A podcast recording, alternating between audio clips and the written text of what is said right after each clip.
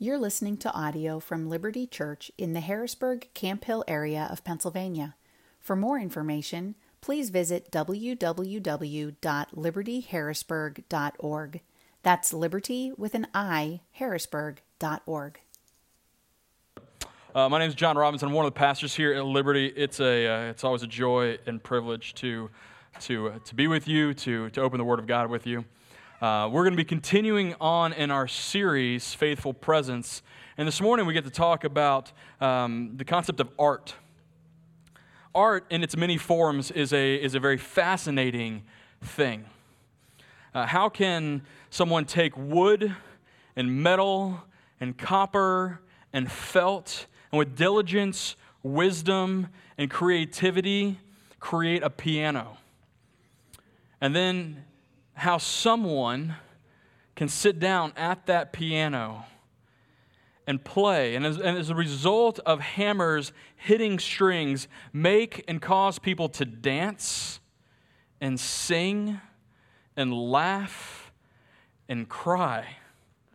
Or how do words winsomely strung together invoke feelings and emotions? How can uh, these words uh, make memories come to life or pictures come to mind of places that are only accessible through the imagination? Or how do finely ground particles put onto a canvas take you to another world? Or elicit your imagination, or cause you to think more deeply about life? Art is a fascinating thing. As we consider uh, what it means for the Christian to be faithfully present in this world, we must consider one of its most widely treasured and highly controversial expressions art. As we do that, we will pray and we'll get started this morning. Let's pray. Join me now. Creator God, your mercy is from everlasting to everlasting. You are the one who creates all things. You spoke, and the universe exploded into existence with explicit detail and beauty, truth and goodness. All that you created, God, is good. So create in our own hearts this day something good and true and beautiful again by the power of your word. In Jesus' name, amen. Uh, this morning in our text, we're going to be in Genesis chapter 1, verses uh, 26 through 28. If, it's, if you have those hardback black Bibles in front of you, we're on page 1. We're on page 1. And didn't go too far, all right? So join me now as we read the, the, the word of the Lord. Genesis 1, 26 through 28. Then God said, Let us make man in our image after our likeness, and let them have dominion over the fish of the sea, and over the birds of the heavens, and over the livestock, and over all the earth, and over every creeping thing that creeps on the earth. So God created man in his own image. In the image of God, he created him. Male and female, he created them. And God blessed them, and God said to them, Be fruitful and multiply, and fill the earth and subdue it, and have dominion over the fish of the sea, over the birds of the heavens, and over every living thing that moves on the earth. This is the word of the Lord. In our, our idea of being faithfully present with the idea of art and what the Word of God tells us here in this creation mandate, uh, the premise this morning is going to be in imaging our Creator, we must create. And everything we create communicates something. Therefore, as Christians, we should create things that are good, true, and beautiful. So we'll look at three points. We'll break this statement down into three points. Created creators communicating through creation and then create or pursue and pursue that which is good, true, and beautiful. So let's look first at created creators. We uh, see in the very beginning of Holy Scripture that God creates man. He creates man, and man is made in the image of God. The, the term for this is the imago Dei, the image of God. Right? We are made in the image of God. And God creates not out of necessity, not out of pressure, but out of or out of some kind of like megalomaniac kind of need, but he creates because he is good and he has to create. But in and because of his goodness, he creates our world, our universe, and us. And everything He created was good. God spoke and He created everything. Our world is filled, and it's filled because God said, Be fruitful and multiply and fill the earth. We see that within this six day creation period, right, everything that we know and everything we experience and see and try to discover was made by God. And as human beings, we have a very, uh, if you will, intrinsic desire to learn more about this creation. We want to know more about what it is that is out there, right? We've discovered that there are over 10,000 species of birds. Most of them um, are, are incredibly beautiful, incredibly complex, um, and, and, and honestly, like some of the most fascinating creatures, I feel like, uh, on the earth. We've discovered that, that there are more than 12,000 different species of ants. 12,000 different species of ants. We've discovered that there are more than 34,000 different species of fish. We've discovered five kinds of Beatles, but only four are recognized by the Rock and Roll Hall of Fame. See, you know what the fifth one is if you know your home. Yeah, if you if you if you're aware. Uh, we've discovered actually that there are more than 350,000 different types of beetles. Not the ones that play music, the ones that, that, that creep on the ground. Right? 350,000 different species of beetles. Is one of the most uh, diverse insects that exist out there.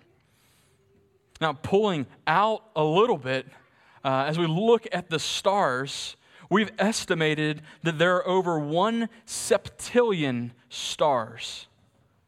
That's a one with 24 zeros behind it. And that's just an estimation. Bringing it back in, we've, we've, we know there are over 7 billion people on the planet. And each one of us is made and, and, and contains over 30 trillion cells. So when God created and He spoke things into existence, let us not see this as some um, 2D picture of what God has created. We must see this for the reality of what it is. It is extremely complex, extremely beautiful, and extremely expansive. God spoke and He created all of these things. But this call we see this in the creation mandate to be fruitful and multiply. This creation mandate that God gave for us to fill the earth was not just a call for procreation, but a call for complex, well, it was a complex call to fill the earth as people who image God, the great creator, to fill it and have dominion over it, and to image our creator who created us. And one of the ways in which uh, we image God through creating is, is creating ourselves. We see this early on in our development. We see this early on as, as, as children, right? Um, that they want to create out of whatever is around them. Blocks, you're getting towers and castles, right? Uh, you give them blankets and pillows, you're going to get a blanket fort in your, in your living room right? You're, you give them paper and crowns, they will use all of it up. They, you, they will not be a blank piece of paper in your home if you don't if you don't put some restrictions on it. They'll use all your glitter, all your staples, all your tape, and this is not just a personal rant, okay? But they will use it all because they want to create. There's something intrinsic about who we are that needs to create. They take these images that they see in their minds and they put them on paper. They see the beauty of the world around them and they want to recreate it for themselves. And as parents and grandparents and aunts and uncles, we love this stuff. We eat it up. My mom has way too many pictures that my kids have drawn. Like, to a degree, I'm like, Mom, please throw them away. Some of them, at least. But a three year old's family portrait will be a showcased piece of art in your home. It will stay on the fridge way past the time which it should. The whole family will stop watching the most important game of the year to watch their kids uh, have their little musical performance or, or their play that they've created in the first couple quarters of the game. And we will stop everything and we will watch. And by stop everything, I mean we will hit the mute button and keep the game going. but we will watch. We will give them their attention because we know that there is something beautiful about this display of creativity. We create. And what we create showcases the beauty we see in our world. And what a beautiful world we do live in artists and creators take painstaking time to recreate what they have seen with their eyes sunsets, mountainscapes. They take this incredible amount of time to recreate this. On a, on a, a recent vacation, my wife and I, Jess, um, we went and we were on a beach and we saw this photographer standing there with his, with his camera on a tripod pointed at the sunset, waiting for the right time because he has in his mind a picture of what he has seen, and his desire is to capture that moment to share with people. Also, probably to make a profit, but to share with people. And we buy that. We want that. We want that in our lives to display because it is a picture of something that is beautiful. There's, a, there's an apologetic, a, a defense of the faith that exists um, called the, the argument, uh, the aesthetic argument, or the argument from beauty. Richard Swinburne is a leading proponent of this argument for beauty. And he says this about beauty God has reason to make a basically beautiful world, although also reason to leave some of the beauty or ugliness of the world within the power of the creatures to determine. In consequence, if the world is beautiful, that fact would be evidence enough for God's existence. Poets and painters and ordinary men down through the centuries have long admired the beauty of the orderly procession of the heavenly bodies, the scattering of the galaxies through the heavens, and in some ways random, but in other ways orderly. And the rocks and the sea and the wind interacting on earth the spacious firmament on high, and all the blue ethereal sky, the water lapping against the old eternal rocks, and the plants of the jungle uh, and of temperature and, and of temperate climates, contrasting with the desert and the arctic wastes. Who in his senses would deny that here is not beauty and abundance? And God does not just create beautiful landscapes. He does that. He does that. But in his commands to Moses and, in, and later to Solomon, he gives explicit detail to create works of art, of art for the tabernacle and for the temple. If you have your Bibles, you can turn just to the right a couple of, of chapters into Exodus 31. Exodus 31, uh, I'll be reading from uh, verses 1 through 11.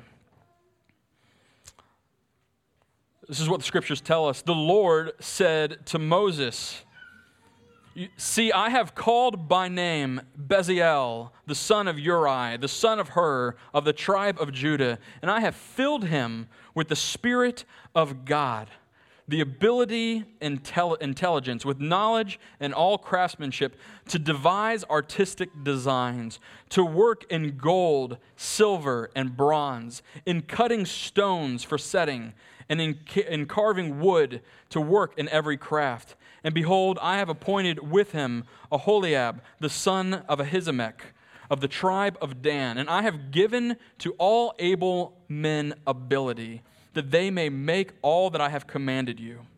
The tent of meeting, and the ark of the testimony, and the mercy seat that is on it, and all the furnishings of the tent, the table and its utensils, and the pure lampstand with all its utensils, and the altar of incense, and the altar of burnt offering with all its utensils, and the basin and its stand, and the finely worked garments, the holy garments for Aaron the priest, and the garments of his sons for their service as priests, and the anointing oil and the fragrant incense for the holy place, according to all I have commanded you, they shall do. Here we see, as Tim Keller would put it, God is creating another world within our world, inside of the tabernacle and temple. But he's doing this with explicit detail.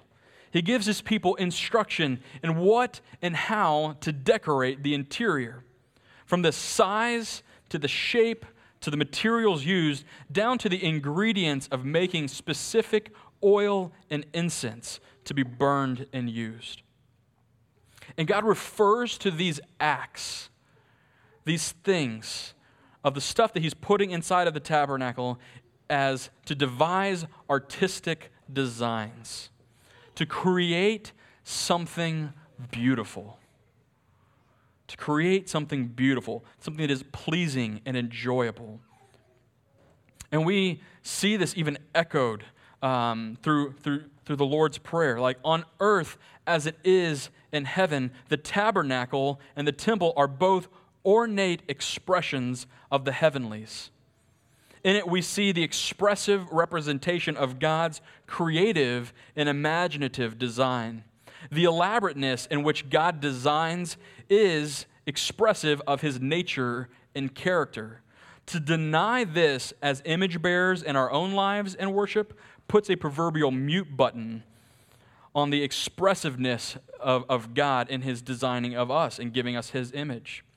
If we are to image God, we should express the creativity, the art, and the expression of God himself by making things beautiful. Art that directs its viewers heavenward is the goal. We don't, art was never designed merely to expire on itself, but it was designed for praise and appreciation and enjoyment. And another thing about this verse in chapter 31, this passage of chapter 31, and something that we haven't seen since Genesis 1 verse 2 is we've seen the Spirit of God being, um, being sent out for a purpose. And this is right after, right after the Israelites have come out of Egypt, right? We don't see God saying, I'm sending my spirit into Moses to lead you out. I'm, I'm doing this specifically to lead you out of Israel. No, we see God using and exercising the Holy Spirit for the purpose of creating art and beauty. Guys, this is, this is incredible for us to note. God deeply cares for his worship, but in the, his worship, he also has an expressiveness that he cares about. He cares about beauty. He's very concerned with beauty because, as David writes in Psalm 19, the heavens declare the glory of God, and the sky above proclaims his handiwork. Day to day pours out speech, and night to night reveals knowledge. God is super concerned with beauty because we, he knows that beauty communicates something. Created things communicate something, which moves us to our next point communicating through our creation. Arthur C. Danto, the art critic of the publication The Nation, once described a work of art that gave him, and I quote, a sense of obscure but inescapable meaning. Artists, writers, composers, musicians, craftsmen are all communicating something with their art. Not everything that is created is art, but all art is created. That which is normative and plain and simple isn't explicitly art, but it does, however, communicate something. This is why people, and you may be these people who um, remodel things. One of the first things people do when they move into a new home is they paint right? We adapt things to meet our personal aesthetic. You didn't wear what you wore today because you saw it and you're like, well, that's ugly. I want that. And I will wear that. No, we, uh, when given the opportunity to choose, we choose based off of our own preferences and views of what is ultimately beautiful, or at the very least, what we want people to believe about us is true. What we believe about life comes out in how we express it. And if you don't believe that life has meaning, that will come out in how you express it. Art, um, there's a genre of art called postmodern art, art that ultimately has no purpose. There's a story by Ravi Zacharias and how he's captured this idea, his first interactions with postmodern art. He says, uh, I remember lecturing at Ohio State University, one of the largest universities in this country. I was minutes away from beginning my lecture, and my host was driving past a new building called the Wexner Center for the Performing Arts. He said, This is America's first postmodern building. I was startled for a moment, Ravi said. He said, um, What is a postmodern building? His host said, Well, the architect said that he designed this building with no design in mind. And when the architect was asked why, he said, If life itself is capricious, why should our buildings have any design and meaning? So he has pillars that have no purpose, he has stairways that go nowhere, he has a senseless building built, and somebody paid for it. So Ravi responds. So his argument was that if life has no purpose and design, why should the building have any design? His host said, That's correct. Ravi responded with, Did he do the same with the foundation? All of a sudden, there was silence, Ravi, Ravi recounts. You see, you, can, you and I can fool with the infrastructure as much as we could like, but we dare not fool with the foundation because it will call our bluff in a moment. I love one, Ravi is just a great storyteller and how he also is very a quick-witted man, um, and he was a gift to the church. But this picture of of postmodernity is of postmodern art is a picture of what that person believes life is and life is about, and he expressed it in that art. Ultimately, this is the result of art without meaning. It loses the artist and its viewers. This is why many famous artists have committed suicide, because for them, their art lacked ultimate meaning, and they lost themselves in their art. Now, we can contrast postmodern art with two of the greatest composers, maybe, to ever walk the earth Bach and Beethoven, who we still talk about today, who had explicit purpose for their music, which was the glory of God. Leonard Bernstein once rhapsodized about the effects Beethoven had on him. He said this Beethoven turned out pieces of breathtaking rightness. Rightness, yeah, that's the word. When you get that feeling that whatever note succeeds the last is the only possible note that can rightly happen in that instant, in that context, then chances are you're listening to Beethoven melodies, fugues, rhythms, leaves those to Tchaikovsky and Hindemiths and Ravels. Our boy has the real good stuff, the stuff from heaven, the power to make you feel at the finish something is right in the world. There's something that checks throughout, that follows its own laws consistently, something we can trust, something that will never let us down along with uh, my wife, I give much of my seminary experience was carried on the backs and shoulders of Yo Yo Ma's Bach's unaccompanied cello suites. That was constantly playing for me. It was a source of, of concentration and beauty, and just um, also blocked out a lot of the noise of my children. Um, but it was enjoyable and was, it was, it was meaningful. Bach, who wrote at the bottom of each page of his concertos and music the letters SDG, which are abbreviated the Latin Soli Deo Gloria, which means glory to God alone. These men wrote and and created with divine purpose. And they created things that are beautiful and that have transcended time and place. These men created from a position of what they knew about God and the gospel, and it came out in their art. And what we create communicates what we believe about life. What God created in the tabernacle and the temple was for beauty's sake, but He created because it was good for Him to display His beauty and goodness in these mediums. In creating art, we don't have to be explicit on our purpose or message in the art itself. It can be the, the, the medium itself uh, that is the communication. In, in fact, uh, Francis Schaeffer says this says, A work of art has value itself. For some, this principle may seem too obvious to mention, but for many Christians, it's unthinkable. And yet, we miss the point. We miss the very essence of art. Art is not something we merely analyze for value, for its intellectual content. It is something to be enjoyed. The Bible says that the artwork in the tabernacle and in the temple was for beauty's sake. We, in the same way, like we don't, we don't sit down at a sunset and try to figure out what God's intention here was.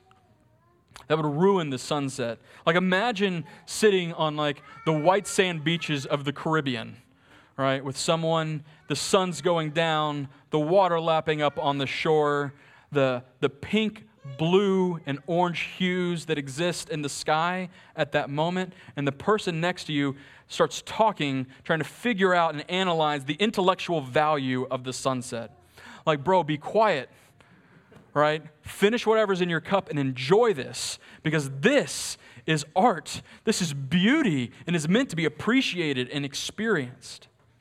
And yet, in that same moment, right, uh, we, sometimes as Christians, we, we need to, to validate our art. And what we see in the sunset, we don't see some kitschy phrase or Bible verse coming out in the, in the, um, in the clouds to justify what we are seeing, right? You are my masterpiece. Doesn't show up in the sky. Art can communicate without being explicit. Modern Christians believe that art has to be explicitly Christian to be enjoyed. We have separated the sacred and the secular to a degree which takes away the joy and beauty of art. That's maybe why we haven't pursued it well. Popular Christian art has been, at least for the last 50 years, somewhat of a joke. Michael Horton captures this in saying, It is only when our art becomes second rate that we have to create a special niche for it and justify it by the moral and evangelistic use it serves for the Christian community. So, how do we, as created creators, whose creations communicate, not make bad art? Or at the very least, stop uh, the bad art? Uh, we should, and this is our last point this morning, create and pursue that which is good, true, and beautiful. In the creation of the world, God creates everything good as is echoed throughout the creation account. But he also created everything true. God is truth, and from him he must create everything true.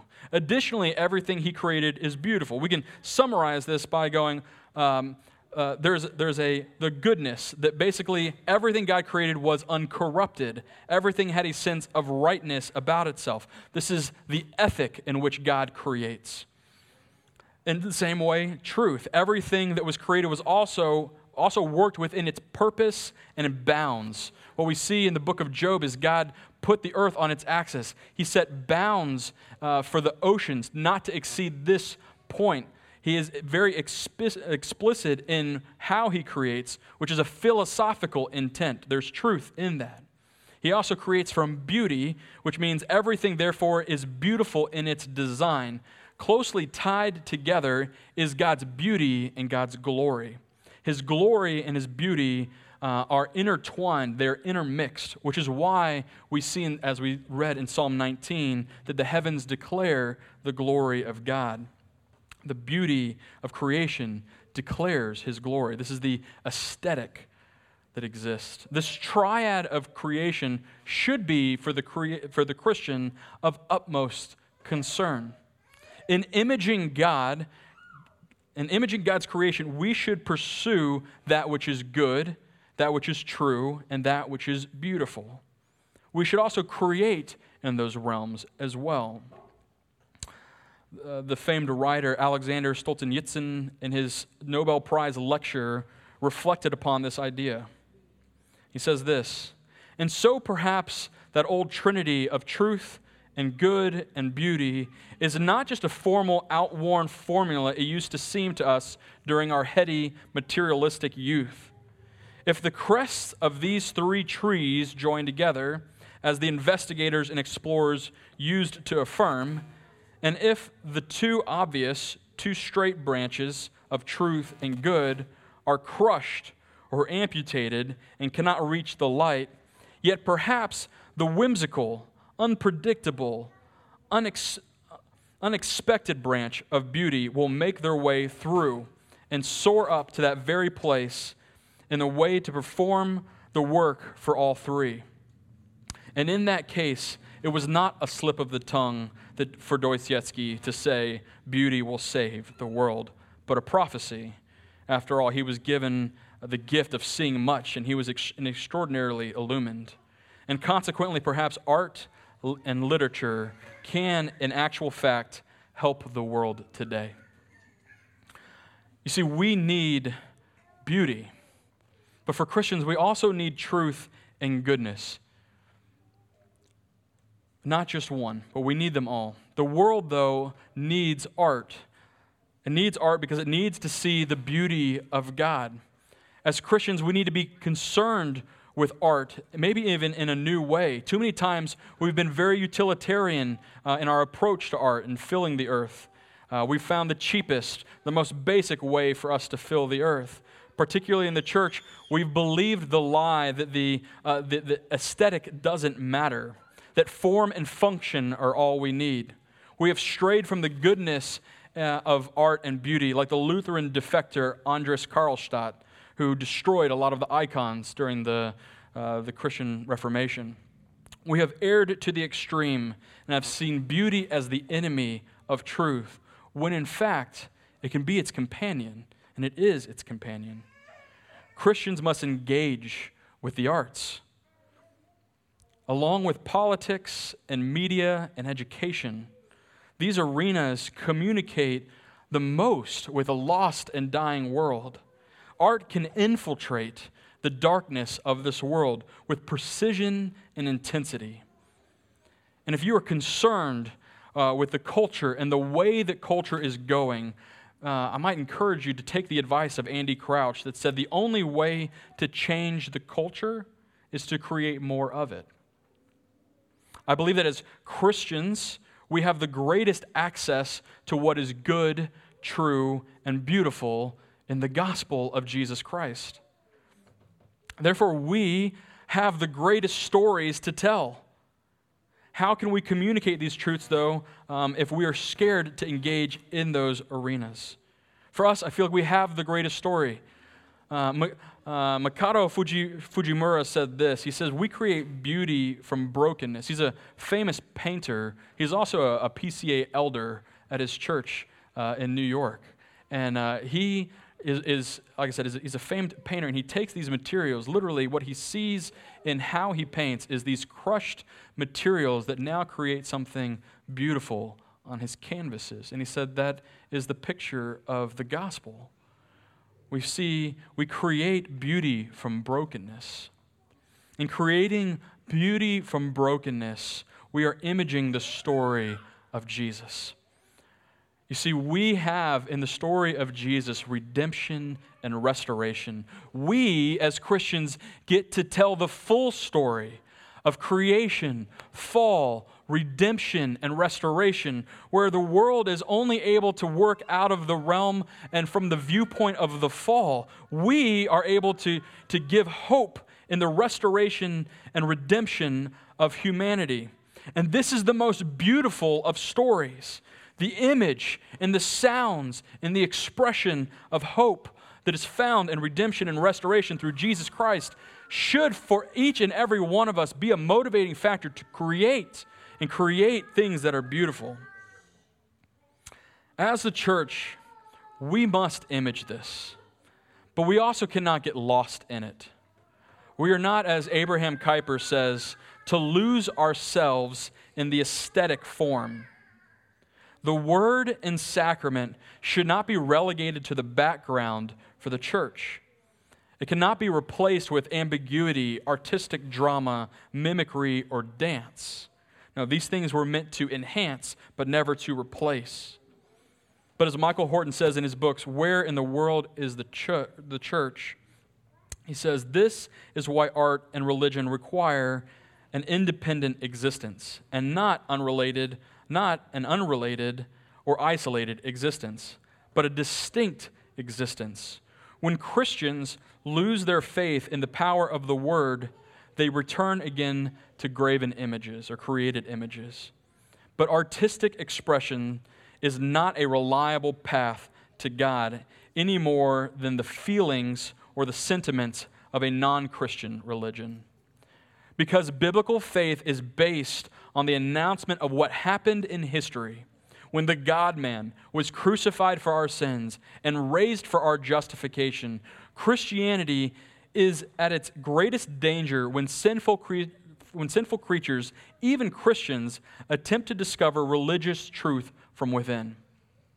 And yet, art is a deeply psychological and emotional enterprise that is meant to satisfy entirely different criteria than that of revealed religion. By definition, emanating from the withinness of the artist, art is not supposed to be intellectualized or spiritualized, but accepted for what it is, no more and no less. A divinely given human activity that is designed to reflect the truth the beauty and the goodness of the Creator by reflecting His creation. Even if non Christians do not recognize this purpose, they cannot help but reflect it, bearing as they do the image of God. So for us, may we, in imaging our Creator, create, knowing that everything that we create communicates something Therefore, as Christians, we should create things that are good, things that are true, and things that are beautiful.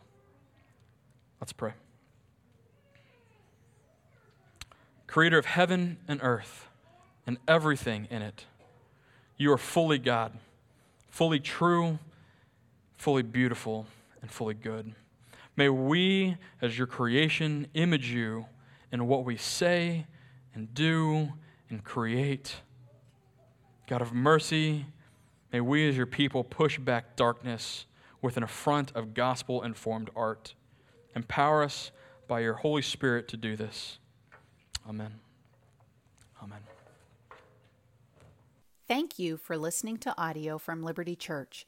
To learn more about our church or to listen to previous recordings, visit www.libertyharrisburg.org.